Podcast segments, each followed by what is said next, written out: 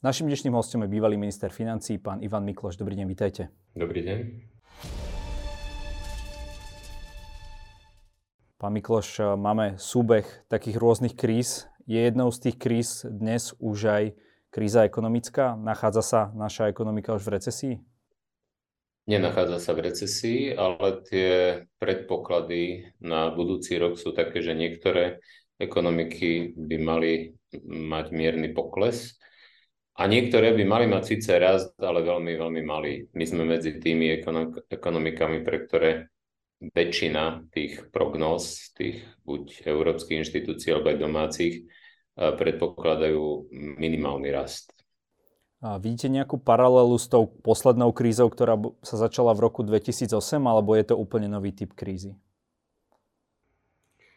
Je to iný typ krízy. Iný v tom, že vtedy to bola klasická vlastne dopytová kríza, ktorá bola riešená pumpovaním peňazí do ekonomiky, aby nezamrzli finančné toky. A to je práve ten problém, že sme si zvykli od toho po tom roku 2008, najmä cez centrálne banky, na lacné a ľahko dostupné peniaze, ktoré vlastne na jednej strane nemotivovali ani krajiny k tomu, aby robili reformy, aby prípadne šetrili, ale zároveň viedli aj k tomu, že aj finančné inštitúcie išli do väčších a väčších rizík, väčšieho pákovania, čiže vlastne investovania z požičaných peňazí, lebo však bolo vždy možné prekryť a to aj zo strany štátov, aj keď boli veľmi zadlžené, tak jednoducho si vždy vedeli ľahko požičať na splacenie starých dlhov a prípadne navyšovanie, navyšovanie nových. Čiže teraz je situácia iná. Teraz je problémom e, tá, tá vlna a ono vlastne to urýchlilo tú novú situáciu, e, priniesla a, alebo urýchlila pandémia. Kedy vlastne pandémia znamenala aj ponukovú, aj dopytovú krízu, jak tomu hovoria ekonomovia. Ponukovú v tom zmysle, že keď sa e, vlastne zavreli ekonomiky a urobili lockdowny, tak sa prerušili dodávateľské vzťahy a narušili sa vlastne, narušila sa, narušila sa výroba, ten output, tá ponuka. Zároveň to čiastočne znamenalo aj dopytovú krízu, lebo keď boli ľudia zavretí doma, tak jednoducho nespotrebovávali, ale to bolo krátke, to bol ten pokles v roku 2000. A potom práve tým, že tie balíky, záchranné balíky, eh, aj v Spojených štátoch amerických, ale aj v Európe, vlastne pumpovali do ekonomiky peniaze, aby ten pokles bol čo najkračší, tak potom, keď sa začali tie peniaze, keď sa dostali na trh, keď sa lockdowny skončili, tak to vlastne viedlo k zvýšeniu inflácie. Pretože ak sa má zníži ponuka, ponuka sa znížila globálna tými ponukovými šokmi a zároveň sa zvýši dopyt, dopyt sa zvýšil tým ďalším pumpovaním balíkov záchranných, tak to samozrejme viedlo k rastu cien. Najskôr bol názor väčšinový, že ten rast cien je len dočasný, no ale ukázalo sa, že nie je len dočasný, že je trvalejší alebo trvalý, k čomu určite prispela aj vojna Ruska proti Ukrajine, ktorá spôsobila energetickú krízu a rast cien energií, ale aj potravín. Vlastne ešte ďalej urýchlil ten rast inflácie. Takže centrálne banky museli reagovať, aj keď s oneskorením, ale reagovali. Napríklad to oneskorenie bolo zjavné v tom, že ja neviem, ten nárast inflácie už začal niekedy na jar roku 2021 v Spojených štátoch, niekedy v marci. A Fed, Centrálna banka americká, pristúpila k zvyšovaniu úrokových sadzieb až v marci 2022. Čiže o rok neskôr, lebo predpokladal, že to je dočasné a že to je najmä z toho, že tie peniaze, ktoré nepoužili v lockdownoch ľudia a dostali od štátu, takže teraz míňajú. Ukázalo sa, že je to dlhodobejší a zložitejší fenomén a že teda je nevyhnutný rast úrokových sadzieb. Rast úrokových sadzieb je ale problémom aj preto, že ten dlh, celkový dlh je obrovský. Nikdy globálny dlh nebol taký vysoký, aký je dnes. Celkový globálny dlh sa odhaduje dnes na 350% svetového HDP. Len pre ilustráciu, pred 20-22 rokmi bol menej ako 200% HDP. Dnes je to 350, vo vyspelých krajinách dokonca ešte viac, 420% HDP. No a zároveň to teda znamená, že sa e, tá éra lacných peňazí skončila, pretože tým, že dvíhajú úrokové sadzby centrálne banky, tak sa dvíhajú sadzby samozrejme aj v komerčnom sektore a to je nevyhnutné na to, aby sa znížila inflácia. Pretože keď sa nepodarí infláciu znížiť, tak je tu obrovská hrozba, že budeme zažívať znovu stagfláciu. Stagflácia je, keď dochádza zároveň k stagnácii a recesii, k poklesu ekonomickému a zároveň k vysokej inflácii. To sa naposledy dialo v 70. rokoch a začiatku 80. rokoch a bolo to zastavené potom až veľmi, veľmi radikálnymi a krokmi, ktoré mali negatívny dosah na ekonomiku a na ekonomický prepad. Čiže tri veci sa zmenili. A v tom je rozdiel e, v odpovedi na vašu otázku oproti tomu roku 2008. Prvá vec, ktorá sa zmenila je, že už to nie je dopytová kríza, ale už je to ponuková kríza. Druhá vec, ktorá sa, skonči, sa zmenila, je tá, že sa skončila éra lacných a ľahko dostupných peňazí. A tretia zmena, alebo dôsledky toho sú aj tie, že zvyšovanie vlastne tých úrokových sadzieb môže vedieť k väčšej zraniteľnosti finančného trhu. Ani nie tak tých štandardných bank, lebo bankový sektor po tej kríze v roku 2008-2009 je dnes regulovaný o mnoho silnejšie a aj efektívnejšie ale práve tá dlhá éra lacných peňazí viedla k tomu, že sa značná časť tých aktivít na finančnom trhu presúvala do nefinančných e, inštitúcií, ako sú hedžové fondy a e, privátne investičné fondy. A tam vlastne práve to investovanie na páku spôsobuje, že sa môžu dostávať do veľkých, veľkých ťažkostí. A dobre to ilustruje vlastne tú zraniteľnosť tej situácie, to, čo sa udialo na jeseň vo Veľkej Británii. To keď v septembri nová premiérka Liz len povedala, ešte ani neurobili žiadne konkrétne rozhodnutie, len povedala, že idú výrazne znižovať dane a zároveň nechcela povedať, ako to tento deficit, ktorý z toho vznikne, lebo keď zrazu znižíte veľmi dane, tak máte menej peniazy, máte vyšší deficit. A keďže nemali žiadny plán, ako to budú kompenzovať, či už rastom e, iných príjmov, ale najmä znížením výdavkov, tak trhy zareagovali tak, že začal sa vypredaj Libry, čiže znižil sa kurz Libry. Ale najmä, uh, uh, najmä sa zvyšili dlhopisy, teda zvyšila sa úroková cena, nie cena, úroková sadzba britských dlhopisov, čo viedlo k tomu, že sa ohrozili, že znížila sa cena a zvyšili sa výnosy britských štátnych dlhopisov, čo viedlo k tomu, že pod tlak a hrozbu vlastne krachu a defaultu sa dostala značná časť penzijných fondov čo nie je žiadna sranda, pretože odtiaľ sú platené dôchodky. Preto centrálna banka musela zareagovať tým, že znovu začala intervenovať, aj keď predtým vlastne prestala ten kvantitatívny easing robiť. A zároveň trhy a centrálna banka donútili najskôr k rezignácii ministra financií, potom musela rezignovať aj premiérka a vláda sa musela vzdať týchto plánov na zníženie zniženie daní.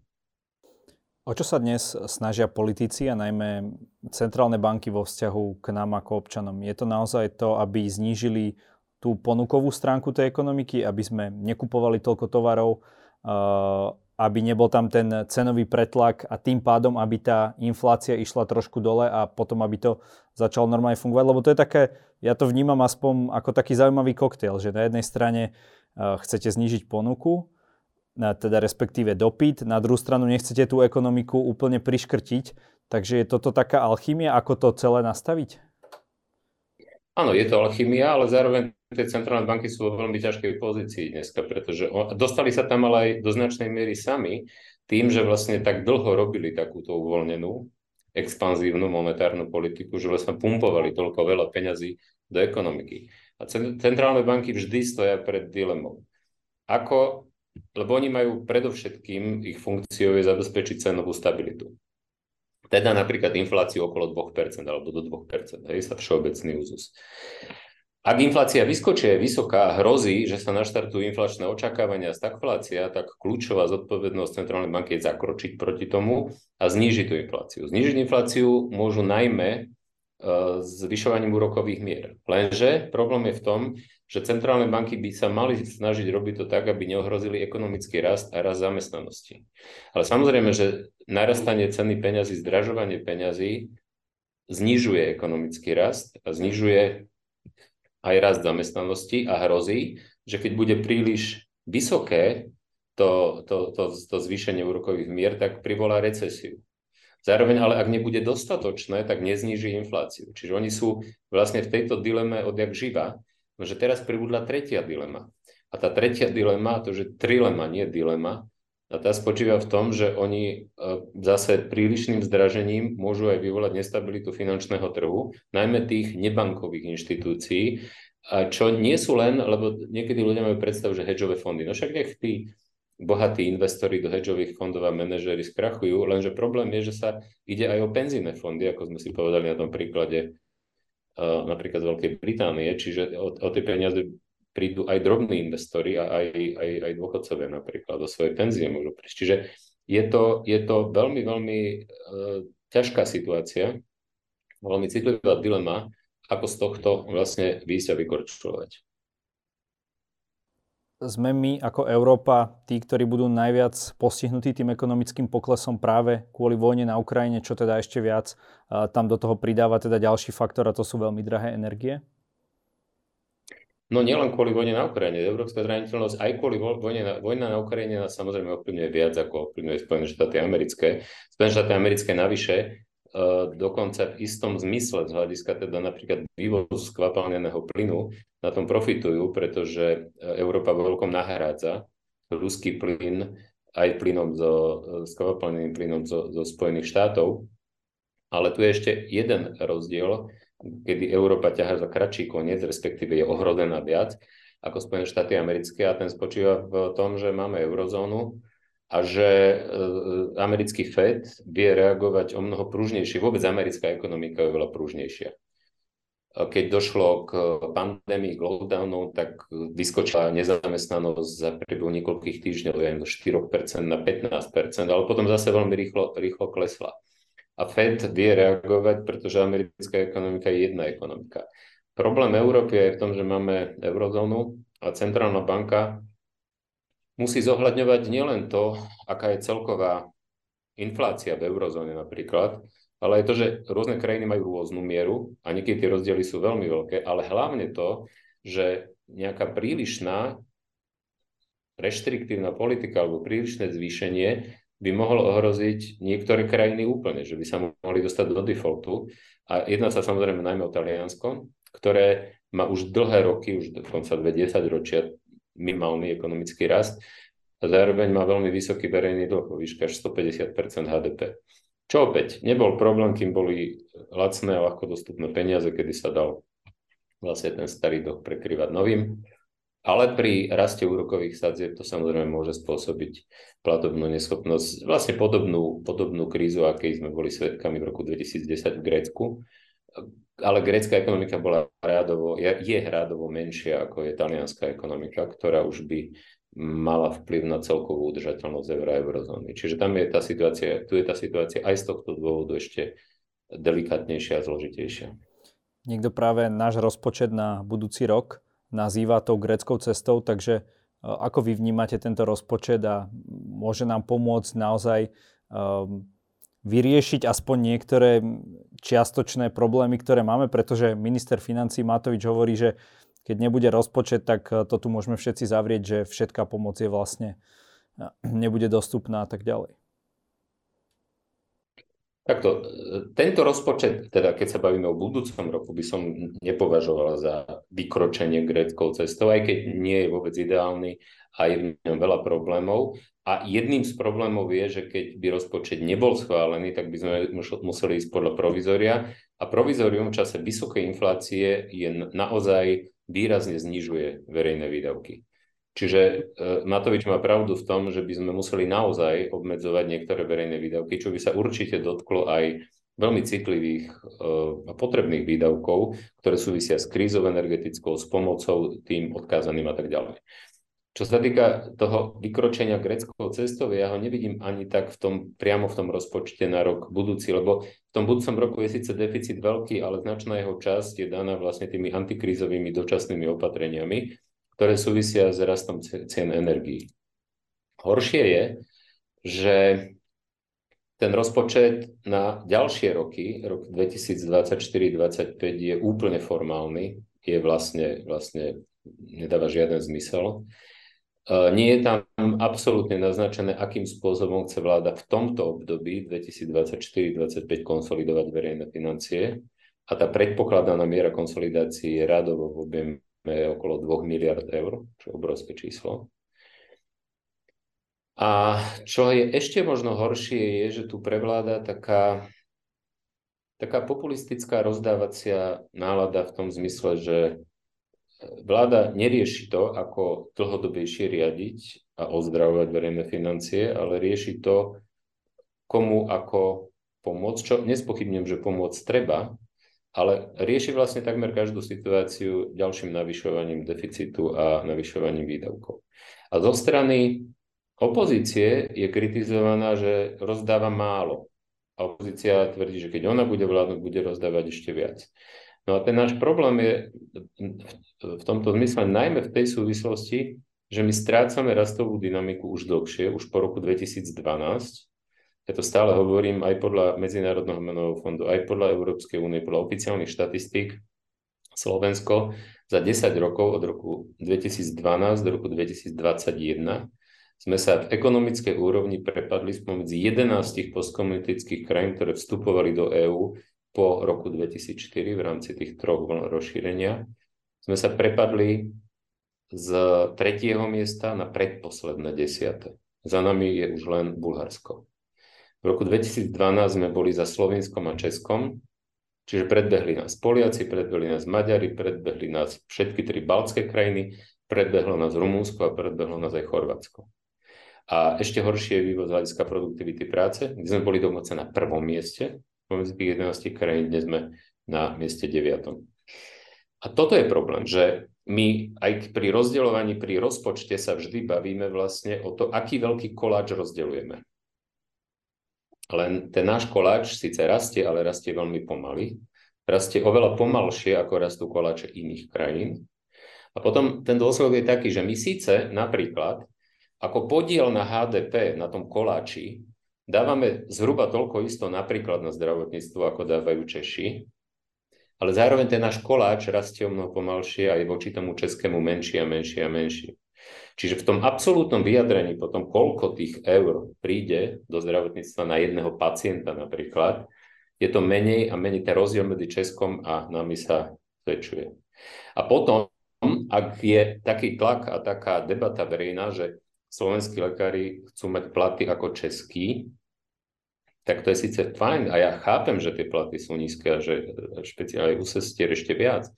Lenže my potom vlastne, keď z toho, zmen- z toho pomen- menej rastúceho, z menšieho objemu peňazí budeme mať také isté platy a zároveň neurobíme poriadok v tom zdravotníctve. Napríklad dodnes nemáme DRG systém tak potom samozrejme to znamená, že na tie iné veci aj v tom zdravotníctve budeme mať o mnoho menej, ešte rádovo menej ako inde, aj v tej Českej republike, ale aj ako by sme potrebovali. Alebo keď dáme do zdravotníctva viac, tak nám bude o to viac chýbať v iných oblastiach, napríklad školstve alebo aj inde. Čiže ten problém, a to, to aj v odpovedi na vašu otázku, či ideme gréckou cestou.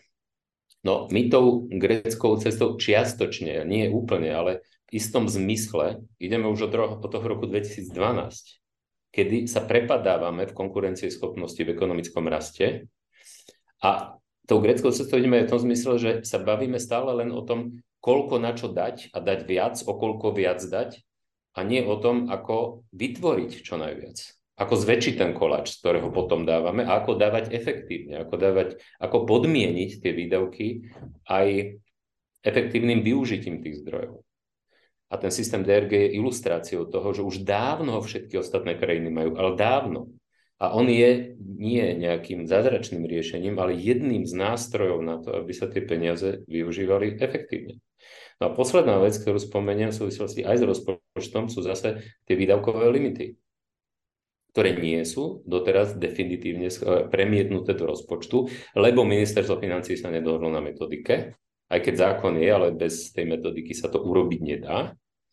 A keď nebudú, tak hrozí, že stratíme peniaze z plánu obnovy, čo je obrovský balík peňazí, ktorý ak nebudeme mať k dispozícii, tak to samozrejme bude opäť mať veľmi negatívne dôsledky. Čo sú to presne tie výdavkové limity? Ako to pomôže bežným občanom? Výdavkové limity znamenajú vlastne, že strop výdavkov v tom zmysle, že napríklad, poviem to na tom, na tom minulom vývoji. My sme totiž to e, zákon o rozpočtovej zodpovednosti schválili ešte v roku 2011. Od roku 2012 začala fungovať Rada rozpočtovej zodpovednosti. Dlhová brzda bola zavedená. Ale nestihli sme vtedy ešte, lebo to sme pripravili ešte my v e, Radičovej vláde, ale nestihli sme vtedy zaviesť práve tieto výdavkové limity, ale bola dohoda so Smerom, lebo však ten, tie zákony boli schválené ústavnou väčšinou, čiže aj vtedy opozičný smer za to zahlasoval. A Smer vtedy slúbil, že OK, výdavkové limity sa nestihli, ale oni to rýchlo dopracujú a predložia, alebo oni prišli potom do vlády v roku 2012. Do roku 2020, dokedy vládli, to neurobili a neurobili to zámerne. A neurobili to preto, a na tom najlepšie pochopia aj diváci a poslucháči, že, že o čo vlastne ide. Výdavkové limity znamenajú napríklad, že ak by sme ich mali už potom v roku 2020, tak ak sa rozpočet vyvíja lepšie, ako bol schválený rozpočet, rozpočet má nejaké výdavky, hej, schválené. A ak sa rozpočet vyvíja lepšie, ako boli výdavky, tak sa tie peniaze, ktoré sú naviac oproti tomu, čo predpokladá rozpočet, nemôžu minúť. Musí sa vďaka ním rýchlejšie znížiť e, dlh a deficit. No a presne to sa dialo. Medzi rokmi 2012 až 2020 počas takmer každého roka toho obdobia vláda mala k dispozícii oveľa viac peňazí, ako predpokladala v rozpočte, ale minula všetko. Veď preto tie limity neschválili, aby mohli minúť všetko. Ne? Čiže toto, tie, tieto výdavkové limity, ale niektoré výdavky sú z toho vyňaté, tam sú veľa technických detailov, ktoré nie sú podstatné na porozumenie toho, ale jednoducho bráni to vláde míňať viac, ako si sama určí, že chce minúť v rozpočte, zjednodušene povedané. OK. Poďme ešte k tým platom zdravotníkov. Vy by ste si to, určite ste tú debatu sledovali, tam padali nejaké tri čísla. V podstate, ak sa bavíme najmä o tých atestovaných, skúsených lekároch s 20-30 ročnou praxou.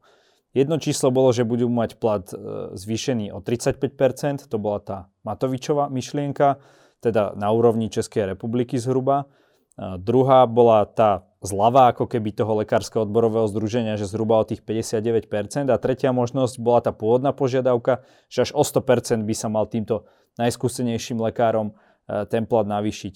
Tak e, ak by ste boli vy minister financí, na ktorú z týchto podmienok by ste vy pristúpili, pretože aj dnes e, šéf lekárskeho odborového združenia hovoril, že tam sa to v podstate zaseklo na tom, že oni už aj pristúpili na tú najnižšiu podmienku, len chceli, aby sa ten koeficient e, zvyšovania platov bol 0,3 za každý rok e, odpracovaný a na to bolo treba nejakých ďalších 40 miliónov, čo ale Matovič odmietol a namiesto toho teda vymyslel tieto 10 tisícové e, príspevky, nejaké stabilizačné pre zdravotníkov všetkých profesí vlastne v nemocniciach. Takže a kde je podľa vás taký ten sweet spot na tú dohodu?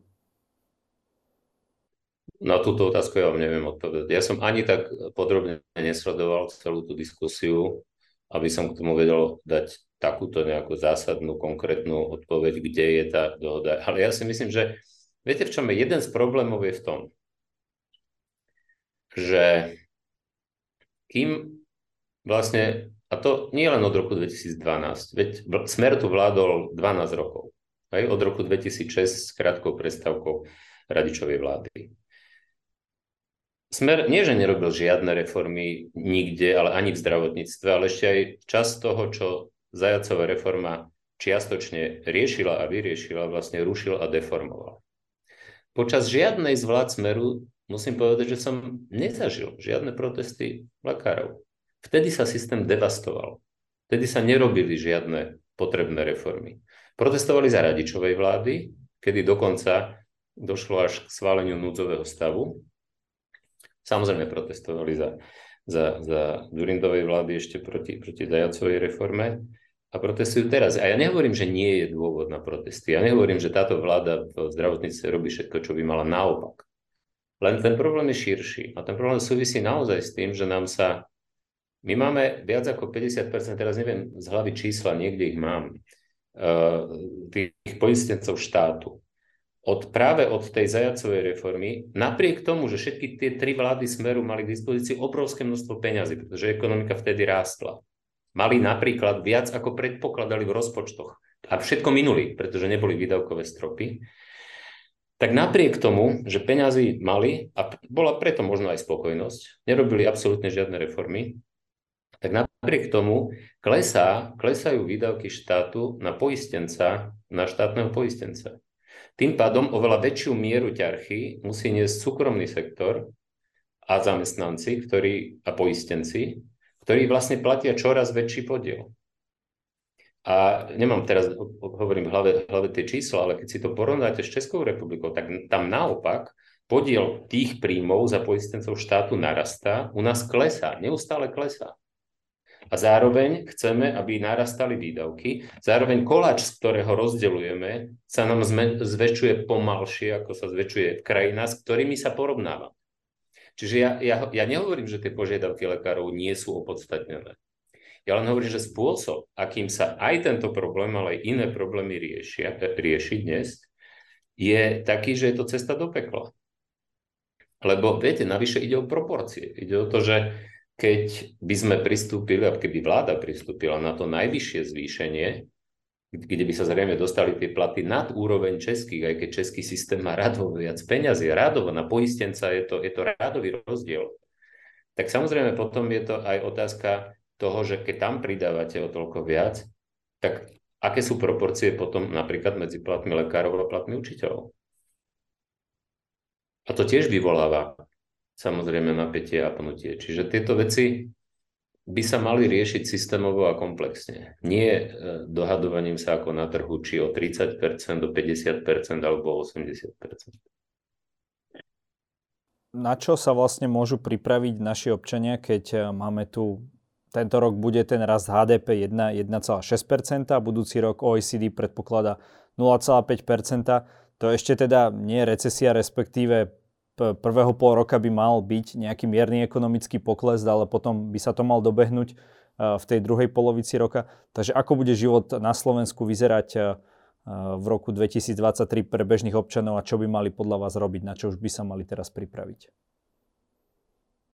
No, treba rozlišiť dve veci. To, že ekonomika neklesne, neznamená, že neklesne, neklesnú reálne príjmy obyvateľov a tie vlastne už klesajú. Ak inflácia rastie rýchlejšie, ako rastie valorizácia platov alebo valorizácia dôchodkov, tak vlastne klesajú reálne príjmy. Čiže uh, mierny rast ekonomiky nemusí znamenať a asi ani nebude znamenať, že nedôjde k poklesu reálnej, reálnych príjmov a teda aj reálnej, reálnej životnej úrovne. Ale v tomto krízovom období to bude realita v mnohých krajinách a v zásade nie je ani, ani v silách vlády, aby, aby toto odvrátila alebo aby tomuto zabránila, lebo tie, väčšina tých príčin je mimo nás. Je v tej globálnej ekonomickej situácii, v dôsledkoch ruskej agresie voči, voči Ukrajine, energetickej kríze a tak ďalej a tak ďalej. Skôr je v rukách vlády to, či vytvára podmienky na to, aby potom, keď tá kríza, keď bude po tej kríze, aby tá ekonomika bola konkurencieschopná, rástla, aby vytvárala predpoklady na rast nielen ekonomiky, ale aj, aj životnej úrovne a kvality života ľudí. Takým tým prísľubom na modernizáciu našej krajiny je plán obnovy. Čo si vymyslíte? Ak bude implementovaný, naozaj nás môže posunúť bližšie teda k tým moderným európskym krajinám, od ktorých sa teraz vzdialujeme? Môže nás posunúť, veď napokon ten slovenský plán obnovy bol naozaj hodnotený pozitívne, aj v porovnaní s e, dokumentmi, takými istými dokumentmi iných krajín bol hodnotený ako jeden z tých lepších alebo najlepších. Lenže jedna vec je napísať niečo pekne na papier, druhá vec je implementovať to. E, a tam vidíme, že problémy sú. Plán obnovy je vlastne o dvoch veciach. Je o investíciách a o reformách. A krajina na to, aby rástla, bola konkurencieschopná, potrebuje obidve tieto veci. Potrebuje reformy, aby ten systém fungoval lepšie a efektívnejšie a aby vedel aj lepšie a efektívnejšie využiť tie peniaze, ktorých nikdy nie je dosť a ktorých objem sa zvýši vlastne aj z tých európskych e, peňazí z fondu obnovy. No lenže problém je, že tie reformy a videli sme to už v praxi, súdna reforma, e, vysokoškolská reforma. Napríklad obe tieto reformy boli do značnej miery okresané. Čiže oni sa pripravili vo vláde v nejakej forme, ktorá podľa môjho názoru ani tá, napríklad čo sa týka vysokoškolskej reformy, ani ten vládny návrh nebol dostatočne e, zásadný. a, a, a radikálny. A ešte ten nie, nie, nie povedzme, nie naj, najlepší uh, systém sa výrazne, výrazne okresal, kým bol schválený. No tak teraz čo? Splnili sme túto reformu alebo nie? Hľadiska formálneho sme odfajkli, áno. Máme nový zákon, máme reformu, ale z hľadiska toho, že či a ako rýchlo to pomôže, veľmi veľkému problému, ktorý máme, a to je nízka kvalita vysokých škôl, je otázne, do akej miery to bude, to bude efektívne. To isté by sme mohli povedať o ďalších, o ďalších uh, reformách. Takže plán obnovy, no a navyše, navyše, aj keď by sme teda ho plnili, tak stačí, že nesplníte jeden dôležitý ten milník a už strácate všetko. A my práve v tom probléme už sme tým, že výdavkové limity vlastne ohrozujú. Lebo treba povedať, že my sme za výdavkové limity už peniaze zobrali. My sme totiž to z tej prvej tranže 400 miliónov už dostali a jednou z podmienok boli aj výdavkové limity. A oni nám to uznali ako odfeknuté tým, že sme schválili zákon. Lenže na to, aby reálne výdavkové limity mohli fungovať reálne v rozpočte, je treba ešte schváliť aj tú metodiku. A tá schválená nebola, tá je zablokovaná. A teraz vlastne aj preto tá ďalšia tranža tých 800 miliónov je ohrozená, pretože vlastne sme nesplnili niečo, za čo sme už de facto aj peniaze dostali. Keď sa pozrieme ešte na tú vojnu na Ukrajine, veľa ľudí si povie, že práve preto sme v tak zlej situácii, lebo sme uvalili sankcie na Rusko, hovoria o tom niektorí, či už aj opoziční, ale aj niektorí koaliční politici. Aká je ekonomická situácia v Rusku? Môže ten Putin ďalej viesť vojnu takýmto tempom, alebo už sa začínajú prejavovať tie devastačné účinky sankcií? Ľudia, ktorí toto hovoria, ktorí spochybňujú vlastne opatrenia proti Rusku, nevedia, o čom hovoria. A ja nie, nie dosť dobre chápem, ako takýmto spôsobom, síce nepriamo, ale podporujú vlastne Putina a to, čo Putin chce a podporuje, pretože zásadná príčina, jednoznačná príčina všetkých tých problémov, aj energetickej krízy, je v tom, že Rusko napadlo Ukrajinu. Rusko bezdôvodne napadlo agresívne a pácha vojnové zločiny a teroristické akty zabíjania civilov, vrátane detí a ničenia civilnej infraštruktúry najmä energetickej. Čiže tie, tie argumenty proti sankciám sú argumenty v prospech Putina. Či si to niekto, niekto pripustí alebo nie, proste je to tak. A ja nechápem, ako niekto môže argumentovať v prospech tohto masového vraha. A čo sa týka efektívnosti tých sankcií, áno, je pravdou, že sankcie vždy bolia aj tých, ktorí ich uh, uvalujú, ale aj, aj, ale najmä viac tých, na ktorých sú uvalené. Pravdou tiež je, že zatiaľ ten efekt tých sankcií, ten krátkodobý efekt tých sankcií je, nie je taký výrazný, ako sa možno aj očakávalo. A to najmä preto, že vlastne Rusi síce už strácajú výrazne podiel na, na európskom energetickom trhu úplne, a to nie je, že teraz stratia na rok alebo na to. Oni už navždy stratili tento, tento trh a bude ich to veľmi, veľmi bolieť, ale pravdou je, že v tomto roku ich to ešte až tak neboli, lebo oni už teraz ťažia a vyvážajú menej aj plynu, aj ropy ako v Lani, ale keďže ceny sú veľmi, veľmi vysoké, kvôli vojne, ktorú vyvolali, tak finančne majú viac, ako predpokladali v rozpočte na tento rok, ktorý pripravovali ešte pred vojnou eh, v minulom roku. Lenže to je dočasná záležitosť. A zároveň platí, že aj ruská ekonomika poklesne. Tu treba povedať tiež, že poklesne menej, ako sa pôvodne predpokladalo. Tie pôvodné predpoklady boli, že poklesne okolo 10-11%, teraz sú najnovšie prognózy, že dokonca len okolo 3 až 4%, ale aj to je pokles. A poklesne menej najmä preto, že vlastne uh, majú viac peňazí stále z toho, z toho vývozu ropy a plynu, ale to je dočasná záležitosť. Oni nebudú vedieť všetko to, keď kríza pominie, ona pominie. Ona síce nepominie hneď, ale ona najneskôr v tom roku 2024, najneskôr začiatkom roka 2025 pominie, tak budú mať rádovo menej aj peňazí, čo zatiaľ nemajú z vývozu týchto komodít a už neodvratne ich budú mať menej. Pretože vy nepostavíte za krátky čas plynovody do Ázie napríklad, a aj keď predávajú dnes ropu Číne a tak ďalej, tak, tak predávajú s veľkými, s veľkými zľavami, musia predávať e, s veľkými zľavami, pretože už Európa ju nenakupuje. Takže z tohto, z tohto pohľadu áno, ruská situácia v tomto roku je menej ekonomicky zložitá, ako sa predpokladalo, keď v prvých týždňoch a mesiacoch vojny a po uvalovaní týchto sankcií. To ale neznamená, že sankcie nemajú efekt. Oni majú efekt najmä v tom, že ruská ekonomika sa bude, sa bude dostávať do bezvýchodiskovej situácie a že ruská ekonomika bude viac a viac izolovaná a že aj dopad na životnú úroveň v Rusku bude čím ďalej tým viac viditeľný. Proste, že tá dynamika efektov tých e, sankcií bude v čase výrazne, výrazne narastať. Vidíme aj isté spomalenie Číny, ktorá bola v posledných 20-30 rokoch jedným z tých najväčších e, globálnych ekonomík, ktoré prispievali k tomu globálnemu rastu HDP. Dnes vidíme, že prvýkrát od roku, od toho roku, ktorý som spomínal, už e, ju predbiehajú niektoré azijské ekonomiky, ako napríklad Indonézia. A do akej miery uh, by nás malo toto zaujímať a čo to spôsobí globálne? Naozaj sa ten čínsky rast takýmto spôsobom, akým uh, oni rástli posledné tri dekády, vyčerpal a čo to bude pre nás znamenať? Áno, jednoznačne sa ten model vyčerpal. Vyčerpal sa z viacerých dôvodov. Jeden z dôvodov je demografia.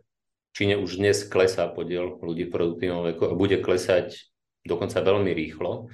A to je, táto prognoza je veľmi presná, lebo ľudia, ktorí prídu o 15 rokov do produktívneho veku, už dnes žijú. Čiže vy už viete dnes odhadnúť, koľko to bude. To je jeden, jeden z dôvodov. Druhý z dôvodov je, že ten, tá politika tých investícií za každú cenu výdavkov a na dlh. Čiže druhý dôvod je ten, že ten dlh je obrovský aj verejný, aj súkromný dlh. A tie investície e, za každú cenu a e, nafúkli obrovskú bublinu e, a už dnes vlastne veľa tých firiem krachuje. Aj tých, aj tých developerských, realitných a veľa ľudí prichádza o svoje peniaze, ktoré vlastne boli, lebo to je veľmi podobný princíp a systém, aký bol v Spojených štátoch pred rokom 2008, že keď vám ceny nehnuteľnosti stále rastú, tak vlastne vy viete si na to požičiavať a zadlžovať sa a vždy na tom zarábate. Ale ceny nehnuteľnosti už sa zastavili aj, aj v Číne. A ďalší problém je, že obrovský zdroj príjmov, ten rastúci realitný trh, tá bublina, ktorá sa už zastavila a praská, bola obrovským zdrojom príjmov aj tých lokálnych vlád a to miestnych a regionálnych vlád, ktorí vlastne predávali pozemky na tie developerské projekty a zakladali spoločnosti, ktoré developovali a tam je obrovská, obrovská miera ich dlhu a obrovská nafúknutá bublina. Čiže štát to musí sanovať nejakým spôsobom, pomáhať.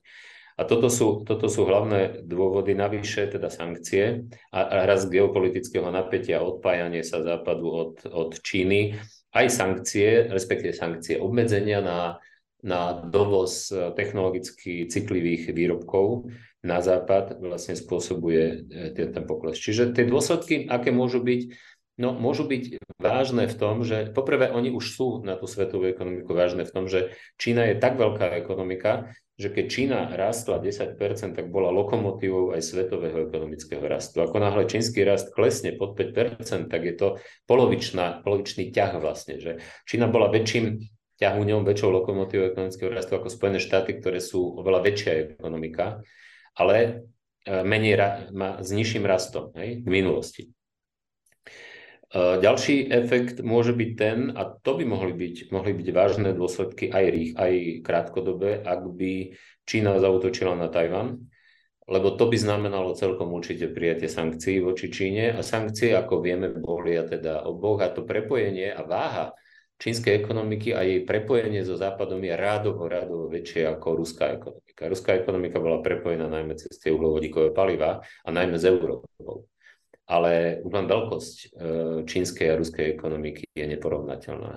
Čínska je 10 krát väčšia z KDP. Čiže, čiže to by boli určite, určite o mnoho vážnejšie dôsledky pre svetovú ekonomiku. No a potom také dlhodobejšie dôsledky môžu spočívať aj v tom, že Mimochodom, zabudol som povedať jeden zásadný dôvod, pre ktorý, pre ktorý čínska ekonomika nebude tak rýchlo rásť, a to je obmedzovanie ekonomickej slobody, aj politickej, ale aj ekonomickej slobody, čiže reštriktívne opatrenia voči súkromným firmám, preferovanie štátnych firiem, proste politika Xi Jinpinga, ktorú, ktorú robí, centralizácia moci, Takže obmedzovanie ekonomickej slobody celkom určite bude mať negatívne dôsledky na ekonomický rast a na konkurencieschopnosť Číny. A znamená to teda, že aj to medzinárodné napätie môže narastať aj bez toho, že by, že by Čína zautočila na Tajvan, tak jednoducho to ochladzovanie vzťahov, protekcionizmus, um, rôzne, rôzne obmedzenia v dovoze, či už tarifné alebo netarifné, budú mať celkom určite negatívny vplyv na, na rast globálnej ekonomiky. Ale zase sú nevyhnutné, lebo práve tá rastúca asertivita Číny a rastúci aj nacionalizmus a narastanie, lebo v čom je hrozba? Hrozba je v tom, že keď tá čínska ekonomika bude rásť o mnoho pomalšie, tak sa to premietne samozrejme aj do pomalšieho rastu životnej a sociálnej úrovne Číňanov, do rastu nespokojnosti. A ako sme videli v Rusku, najmä diktátori a autoritatívni vládcovia vedia potom uh, kompenzovať nárast takejto nespokojnosti nárastom nacionalizmu a napríklad aj vojnovými imperiálnymi výbojmi. Presne ako to urobil Putin už v Čečenskej vojne, potom vo vojne proti Gruzínsku, potom anexiou Krymu a naposledy mu vzrástla výrazne popularita aj po, po februári tohoto roka, kedy napadol Ukrajinu. Číny samozrejme sa bavíme o naozaj silnejšej krajine, nielen ekonomicky, ale aj vojensky. Čína má 2 milióny e, vojakov v aktívnej službe. Len stále ten jej rast bude okolo 3,2%, ako odhaduje OECD a napríklad Nemecko má ten rast 0,3%. E, bude Nemecko tou krajinou, ktorá opäť e, bude vlastne z tohto spomalenia na, na ňom vlastne strácať, pretože tamto prepojenie, oni najskôr chceli cez lacné energie byť prepojení s Ruskom, ale momentálne sa teda veľmi prepájajú aj s Čínou. Videli sme tam tie problémy pri nákupek, vlastne kedy čínska firma chcela nakúpiť jeden z terminálov prepravných v Hamburgu proti čomu boli protesty, najmä teda z tej strany, aby sme neboli tak prepojení s Čínou. Takže vzťah Čína, Nemecko a vlastne, či toto nepriniesie ďalšiu, ďalšiu recesiu k nám do Európy. Čína je, a nie len teraz, Čína sa dlhodobo z, z, teda bola dôležitá pre nemeckú ekonomiku, a to najmä preto, že Čína tým, že veľmi rýchlo rástla a je tak obrovská krajina, tak v Číne vlastne v desiatkách miliónov pribúdali, pribúdala stredná trieda, vyššia stredná trieda. A s obľubou kupujú samozrejme títo ľudia, Čí, Číňania, ktorí na to majú kvalitné výrobky, autá, chladničky, práčky, umývačky a tie nemecké sú samozrejme veľmi populárne aj, aj v Číne. Čiže Čína, e, Nemecko z tohto veľmi, veľmi profitovalo, čo je fajn, čak to, na tom je ekonomika ekonomika založená, ale samozrejme platí, že čím je väčšia závislosť na krajine, ktorá môže byť problematická, napríklad ak by sa uvalili tie sankcie, alebo ak sa aj neuvalia a bude rast to napätie geopolitické, tak je to, je to spojené aj s, aj s rizikom. Čiže platí, a to platí teraz už po tom roku 2008 a najmä teraz, posledné dva roky, že uh, už, už skončila tá éra globalizácie, kedy najdôležitejšie boli náklady a kedy vlastne to bolo hnacou silou tzv. offshoringu, že sa, že sa vlastne to, to bolo jediné alebo takmer jediné kritérium, podľa ktorého sa pozreli, kde sa bude čo vyrábať alebo odkiaľ nakupovať, bola cena.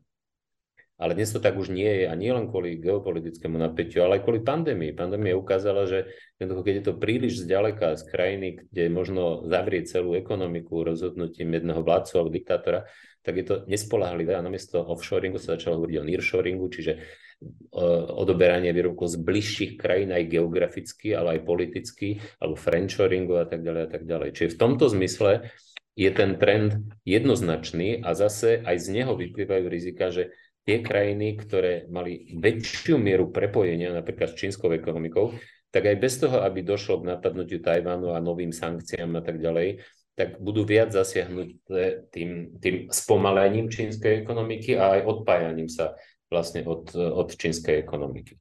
Čiže áno, platí, že platí, že, lebo nemecká politika a ekonomická politika bola, a to vidno značne, a naj, naj, najviac to vidno na tej závislosti na Rusku a na tom odmietaní akýchkoľvek argumentov, že to môže byť problém, proste tá naivita tej, tej nemeckej politiky v tom zmysle, že,